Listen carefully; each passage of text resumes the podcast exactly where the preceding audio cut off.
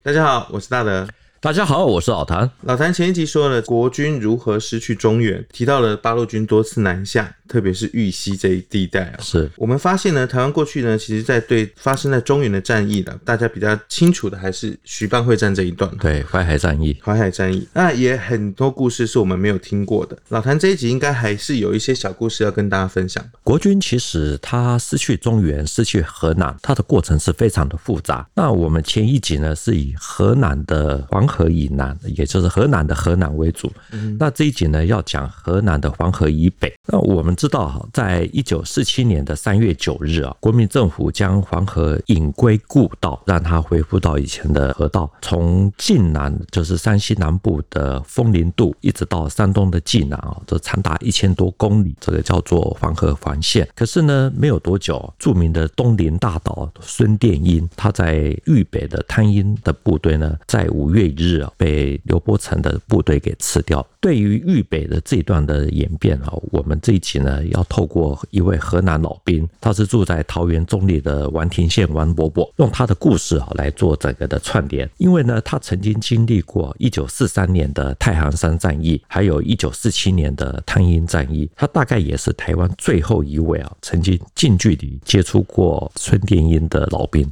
我河南是正阳县的，我是十三年出生，我三十二年十七岁时候，我就开始我就离开家，拿了一块袁大头。以前有新五军，你们知道吧？嗯。孙殿英啊，他在那边招兵，我当了就报名了。那这样听起来哦，以他的资历来看，王伯伯的岁数应该是挺大的。对，他已经要一百岁了，嗯，记忆力哦几乎跟三年前是一模一样。王伯伯之后呢，跟着一群新兵呢，渡过了黄河，经过了太行山，在河南的西北部临县，在那个地方训练，然后就被编入了第四师的特务连。这王贝贝的经历啊，听起来相当的特别。是老谭呢，之前有说过东林大盗孙殿英，大家对他的印象应该就是个大老粗的军阀。对，可是对于他后来到底发生什么事情，却没有太多的琢磨。其实根据王伯伯的说法，他们那个时候受训才五天哈，就直接拉到太行山去作战。嗯，那史政局呢，早年有出版过一本书哈，叫做《稽查游击战》，这讲的就是这段的过程。总之呢，那个时候国共啊，他们其实是。在这一带是互相的防备，特别是啊，刘伯承他的部队呢，就驻扎在王伯伯他们的部队附近哦。他说他们那个时候相隔大概二十多公里，有时候还会抓到对方的俘虏。在抗战胜利之后呢，他们与国军的第四十军哈这些部队后来就驻扎在豫北。那我们看地图就可以知道，沿着平汉铁路由北而南是安阳、汤阴、新乡、郑州、许昌，所以就可以知道这些都是重要的战略城市。孙殿英他的部队呢，奉命移防到汤阴这个地点呢，是安阳以南的一个重要的外围。所以王伯伯他说啊，他那个时候到了汤阴以后，奉命驻守在汤阴城的东北角的一个阵地。所以刚刚有提到说，在黄河归流之后，孙殿英的部队啊，很快就被吃掉了。难道是因为这个风水被改变的关系吗？这个还是要从国共内战哈第二阶段开始讲起哈。其实跟风水没有什么特别的关系。那个时候呢，国军是在一九四七年的三月啊，发动的重点进攻，东边主攻山东啊，西边主攻陕北。胡宗南的大军呢，在三月十九日进入了延安。冀鲁豫野战军呢，也在三月十九日啊，就是下达了豫北反攻的一号命令。在这边呢，先帮大家复习一下，前一集有说到胡宗南的部队进入延安，毛泽东那时候呢，采行的是你到我家来，我到你家去的这个战术的策略。一九四七年六月的时候呢，刘伯承跟邓小平率军渡河进入大别山，紧接着是八月，陈赓呢也渡河进入了玉溪。没想到啊，再往前推一点时间，一九四七年的三月，晋冀鲁豫野战军呢就已经发动所谓的豫北豫北反攻一号命令。对对，意思就是说呢，河南的北部呢要开始对这些部队实行牵制的政策。是，其实呢，这次进入到豫北呢，也是由刘伯承来负责。他那个时候呢，调集了分布在河北南部啊、河南北部，还有山西东南的，大概总共加总起来是十万的兵力，主要是以晋冀鲁豫野战军为主。那其他还有十万的民兵，另外还有二十万的民工。他们对汤阴实施围点打援的战术，准备围攻按养，再借此来控制整个预备。那守汤阴的呢是孙殿英的部队啊，那个时候呢是被改编为第三纵队啊，隶属于第三十一集团军，归王仲廉将军来指挥。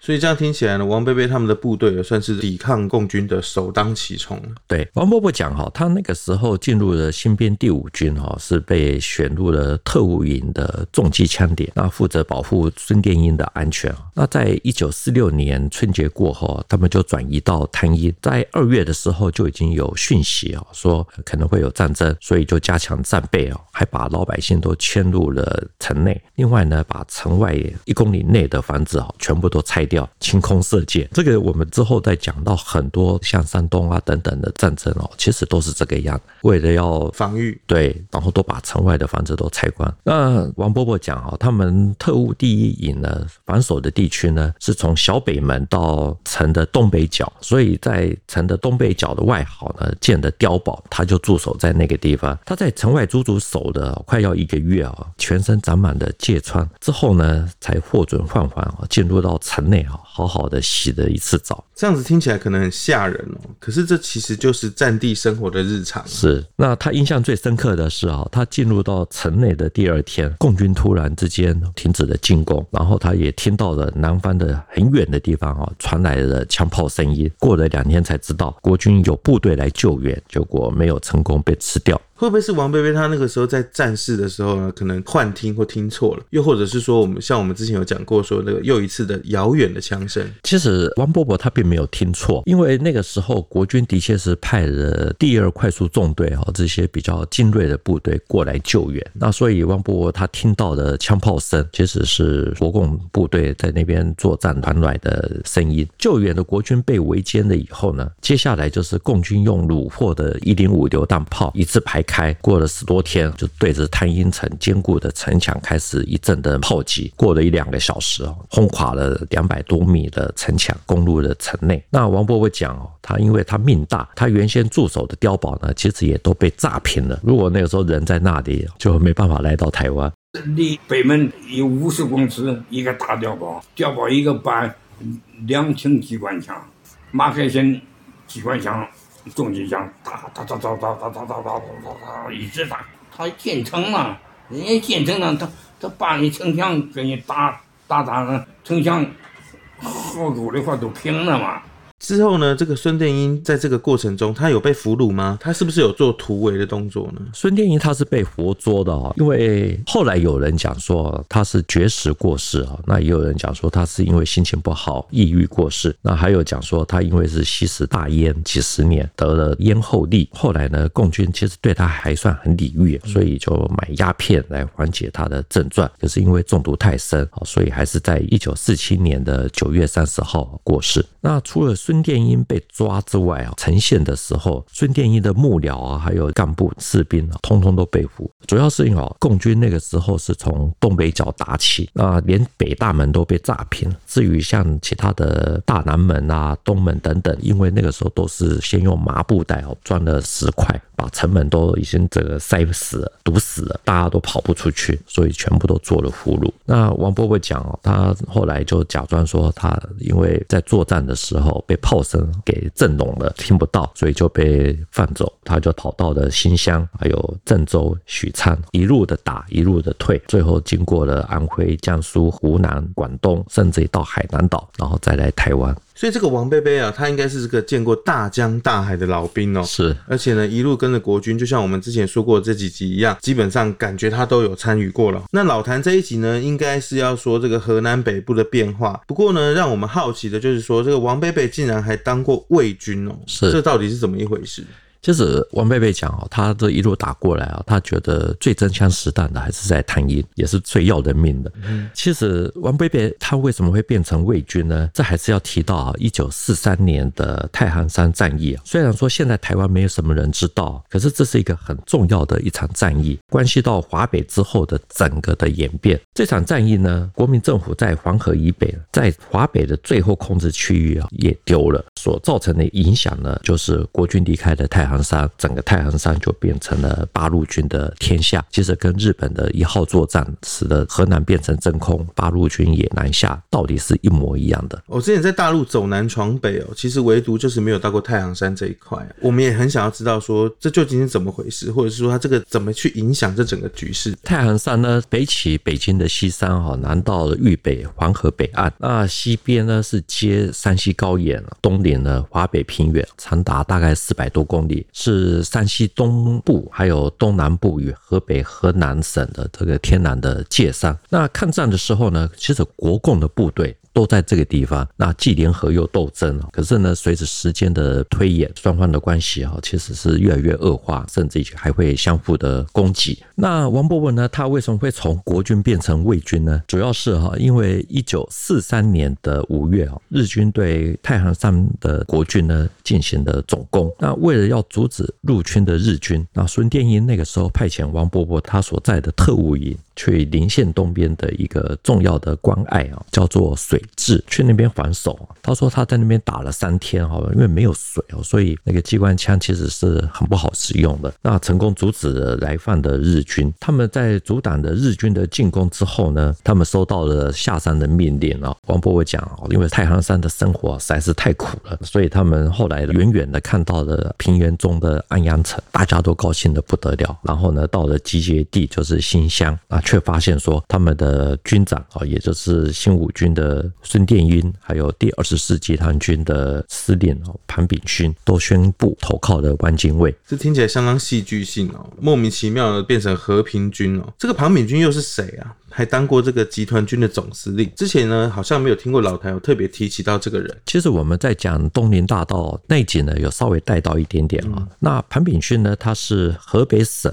新河县的，他是西北军出身的。他后来也有来到台湾，就跟孙连仲一起开了餐厅，现在立法院附近的北平善元楼。那客观的讲哦，他在西北军哦还是有一些威望哦，就是有一些地位的，所以他的投降呢，主要是因为孙殿英支持不住投降的日军，导致了一九四三年五月初啊，在太行山的国军第二十七军的三个师都被歼灭。据说后来呢，能够集结的部队哦，这三个师剩两百八十人。至于第二十四集团军的最重要的主力啊，也就是第四十军呢，也受到重创。在这样的情况下呢，快要六十岁的庞炳勋呢，也被日军逼到走投无路啊。后来只好投降的日军，变成了汪精卫的和平建国军。原来他们变成和平建国军是因为这样子的缘故。其实也有资料说啊，蒋介石那个时候有写信给庞炳勋，希望说他能够委曲求全。这个目的其实是要保全部队。之后呢，庞炳勋在监控之下呢，真的是还是跟国府哦有保持很好的关系。那他甚至于还曾经想要以演习的名义，准备把部队哦拉回到黄河以南，只是因为计划外泄，所以没有成功。那一直到了一九四五年抗战胜利啊，所以他才重新回到国府的怀抱。所以难怪啊，这个王贝贝他们在抗战胜利之后驻扎在安阳、新乡、汤阴这一带，都是黄河以北的地区嘛，对不对？对，原来是有这样子的一个地缘关系。是，可是呢，老谭刚刚也有。讲到说这场战役啊，造成的影响是国军离开了太行山，使得这个太行山呢变成这个八路军掌握的情况，这又是怎么回事？从抗战开始以后呢，一九三七年啊，日军在进攻山西，那阎锡山呢，他是山西王，那本来都是不准大家进入他的地盘，那结果那个时候阎锡山就同意说，中共的八路军呢可以派三个师渡过黄河进入山西，其中呢八路军第一二九师呢是由刘伯承率领的，他在山西的。东南呢，建立了晋东南根据地啊，之后再扩张变成了晋冀鲁豫边区。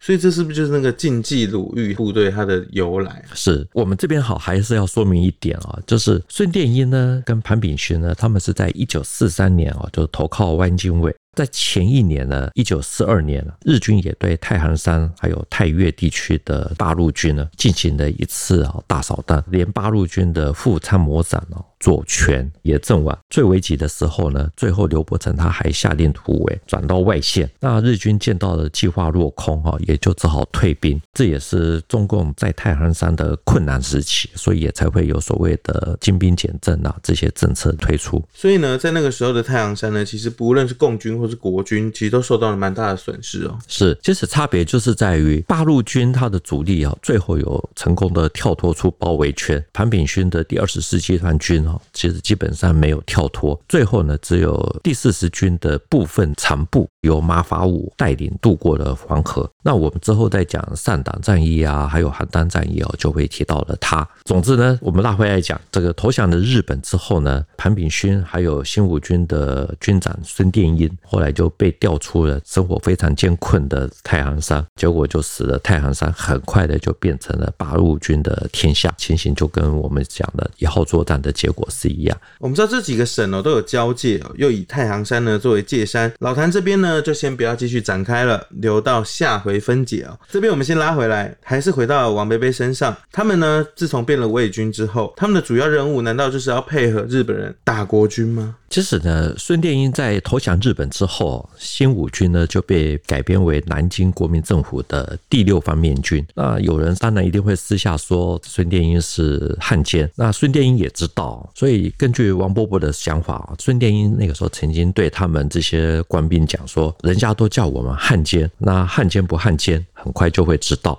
最后你们知道孙殿英跟汪精卫对不对？对对。那都是假的，跟蒋介石嘛，他才才才去投他，选孙殿英这个，他跟我们讲话嘛，印尼都骂我们汉奸，等胜利以后看看是汉奸不是汉奸，嗯，他骂就叫他骂。所以呢，这支部队呢，其实真的并没有跟国军在作战。那王庭宪伯伯还讲啊，他们在司令部守卫的时候，只要遇到了出示特别的名牌，不论如何，他们都必须要放行。所以意思是呢，在做一些地下的工作，就类似长江一号、黄河一号的这种感觉啊，呃、有可能。那汪伯伯还说哈，他还记得在一九四四年的四月，有一天他们的班长就吹紧急集合哨，大家就集合。那原来就是说抓到了一名的共产党员，他到了集合场，看到说坑已经挖好了，那名共产党员呢被五花大绑的拉到了那个地方去，有人用绳索一套，人就掉到了坑里面去。那其他的弟兄呢，一场一场的就把他给活埋。那他说他那时候年纪小，看到那个情形，动都不敢动。我们知道，刚刚这个王北北谈的是这段历史，是我们也知道说老谭是不拉仇恨值的。在当时那样子的情况之下，其实王北北他就只是个小小兵而已，什么事情也都不能做。是。所以呢，这支部队呢，就是出了太行山之后，在平原地区严密的监控八路军，当然就是难免会有一些摩擦啦，或什么等等。那所以他们在抗战胜利以后，其实并没有被解编，而且是就地的留在豫北。装备虽然说比不上正规的国军部队啊，可是又比一些游杂部队强很多，所以就继续的与八路军战斗，也才会有一九四七年的汤阴之战。这个王贝贝所在的战边第五军哦，跟这个邱清泉的第五军是有所区隔的，是是，主要是孙殿英的部队。王贝贝的故事呢，基本上是在串联这一整段的过程哦，也让大家可以看到说，以前比较没有注意的地区哦，我们会清楚这个来龙去脉之后，才能知道说，哦，汤阴是因此而陷落。可是我们感觉到汤阴是一个易守难攻的一个城池哦，为什么刚刚有提到说援军没有到？这场汤阴保卫战呢，至少打了一个半月。那大陆有一本书叫做《豫北战役》哈，它里面的资料呢有提到说，刘伯承动员的十万兵力、十万民兵、二十万万的民工，所以整体而言啊，其实是相当的可观。这当然不会是全部都用在汤阴，可是呢，整个作战的想定哦，就是要在汤阴来做围点打援。我们从历史回顾来看哦，似乎呢国军会经常面对到这种围点打援的战术哦。是，可是呢，就结果论来讲，我们知道说，哎，总是会往里面钻呢，感觉好像一下子就全部被吃掉。对，其实呢，我们也不要以为说哦，那个时候国军的将领好像都什么都不懂，都看不出来。那我们这边要提到一位将领是王仲廉，他是黄埔一期的，在他的同学里面呢，他的爬升速度大概仅次于像胡宗南这些少数人。算很快的。他后来接了三十一集团军的司令，在抗战胜利以后呢，奉命驻守在安阳附近的信箱，要负责整个的预备。那他后来来到台湾哦，就出了一本个人的回忆录《真诚回忆》，是自印本。对于这一段呢，有很详细的说明。根据他的说法呢，面对刘伯承来势汹汹哦，就是扑向的汤阴，他那个时候呢，对范汉杰呢提出了三个的建议，其中他认为最好的策略呢，就是要孙殿英的部队呢撤离汤阴，进入安阳。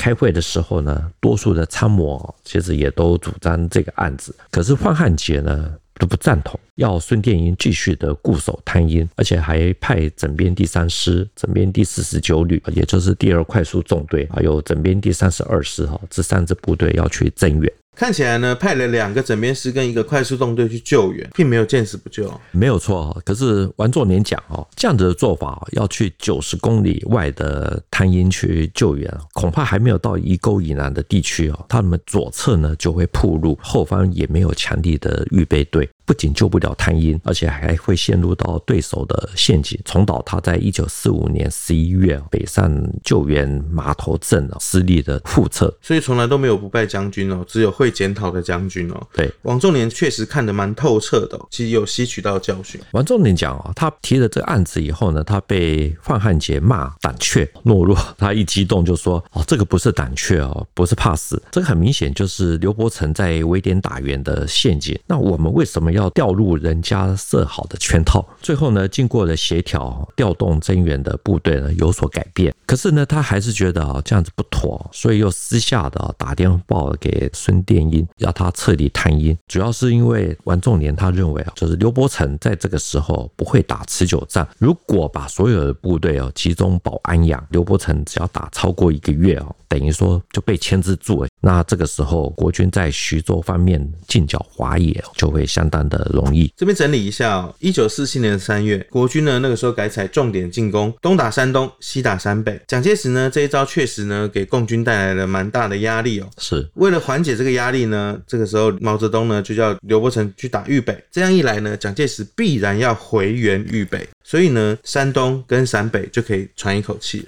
没有错啊，其实大家都知道彼此的想法，结果就如王仲年说的，孙殿英在四月三日啊就回电说他要死守汤阴，以报国家还有领袖的知遇之恩。那一天呢没有撤，第二天呢汤阴就被合围，要走也走不了了。为什么孙殿英不走啊？前面有提到过，这个孙殿英执行的是重点防御的策略哦，是他真的那么听话吗？我觉得孙殿英那个时候之所以啊他选择留下来，主要是因为汤阴的守备做。做的还不错，解放军呢没有重武器，根本打不赢这场攻坚战。他是一个非常聪明的人，所以对这方面啊是了若指掌。与孙殿英有过接触的王仲年呢，也在他的回忆录里面有特别提到了孙殿英这个人，说他头脑好得不得了，虽然是出身贫寒，不认识字。可是他打麻将的时候，只要摸过四千，就可以从那个牌的背面辨认出一百多张牌的三分之一的这个花色。打掷骰子、推牌九，要几点就几点，神乎其技。这这样听起来还真是一个奇葩的军阀哦。应该是讲说，孙殿英过去啊，与八路军也有一些互动哦，所以也很清楚对方缺乏重武器啊，所以大概知道对方的弱点。再加上呢，他也到了汤阴以后，就像我们前面提到的，把城外的房屋都拆了，哦，加建碉堡啊，什么等等，所以他知道八路军是不太可能瞬间就拿下，更何况还会有其他的部队来救援。只是没有想到说牌桌上很厉害的孙殿英哦，其实他这一把好像没有赌对。对。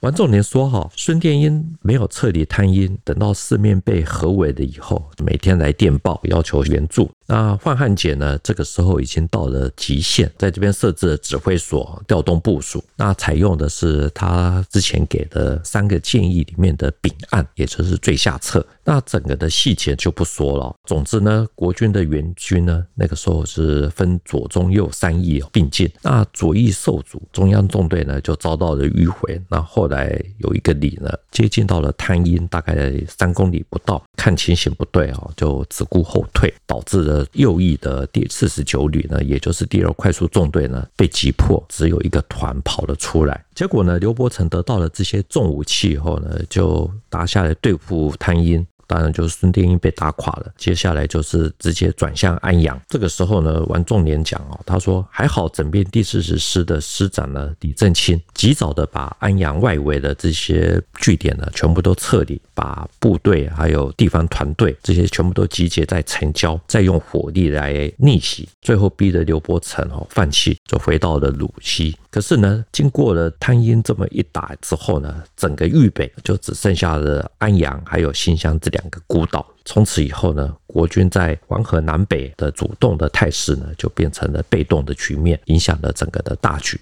在这个汤阴之战哦，其实出现了蛮多的变数，甚至出现了有国军将领呢对于这个救援与否产生了争议。如果只用王仲年的回忆录来看呢，会不会太片面？那老谭你是怎么看？其实大陆对豫北战役哈也有出了两三本的专书，那其中有一本呢是比较近期的，它里面有一篇是写到王仲年在汕头的严令督促下，沿着平汉铁路北上。到了四月十日啊，在颐沟以南呢，就发现了刘伯承的主力立刻南退。刘伯承并没有捕捉到，可是呢，刘伯承就研判国军还会再来救援，所以就重新布置好口袋，用移动防御的战术呢，准备要诱敌深入。那果真呢，王仲年呢又被严令北上来救援。那这次呢就没有那么的幸运。在四月十六日哈，国军的精锐，也就是第二快速纵队推进到了宜沟车站的东南，发现不对，那王仲连就下令撤退，可是已经来不及了。到了第二天哦，第二快速纵队哦，整个的覆没。所以有两边的说法交互比对之下，其实整个局面就如同王仲林他所设想的一样哦。就是会有埋伏，是，其实呢，整个局就是啊，国军重点进攻山东还有陕北，豫北呢是哑铃的腰部，被斩断呢就会破局哦，所以一定还是要防守。那可是呢，你要防守那么大的区域啊，没有那么多的兵力，如果知道刘伯承他的部队啊。装备补给啊，没办法打持久战的，而且又都知道对方会在哪个地方设埋伏点，看起来的确是，如果收缩兵力的话，可能会是一个比较好的一个策略。我们会这么的说哈，主要是因为汤阴在五月一日陷落，那蒋介石呢，在五月十五日啊，发表了一篇剿匪作战纲要。最后强调呢，山东现在是主战场，而且也是决胜时期。只要能够肃清这个地方，其他的支战场，也就是次要战场，都要忍痛一时，必须要集中兵力啊来固守。只要能够守个五到十天，就可以调动两个军，迅速到达任何一个被围困的地点。那所以我们就从这一点来看，那个时候汤阴的守军，也就是孙殿英的部队，如果能够先行撤到，比如说像是安阳或新乡，也许会是一个比较好的一个方案。其实我们都是结果论啊，在战场上面来讲，其实是瞬息万变的，也有可能就是固守城池的时候，也也有可能会发生不一样的结果。那我们这集呢，其实可以把它看成说国军如何失去中原的二部曲，也是这个解放军四打安阳的这个前奏。我们连续呢出了好几集，分享比较少人去提到的这个中原战事。那我们今天的节目呢，就讲到这边。谈兵度，新闻与历史的汇流处，军事是故事的主战场，只取一瓢饮，结合军事、历史跟人文的节目。除了在 YouTube 上面可以给我们观看，帮我们留言跟点赞之外呢，也可以利用 Pocket 收听。欢迎呢大家在 Apple Pocket 上面给我们留言，还有五颗星的评价。再次谢谢老谭，谢谢大家，我们下周见喽，拜拜，拜拜。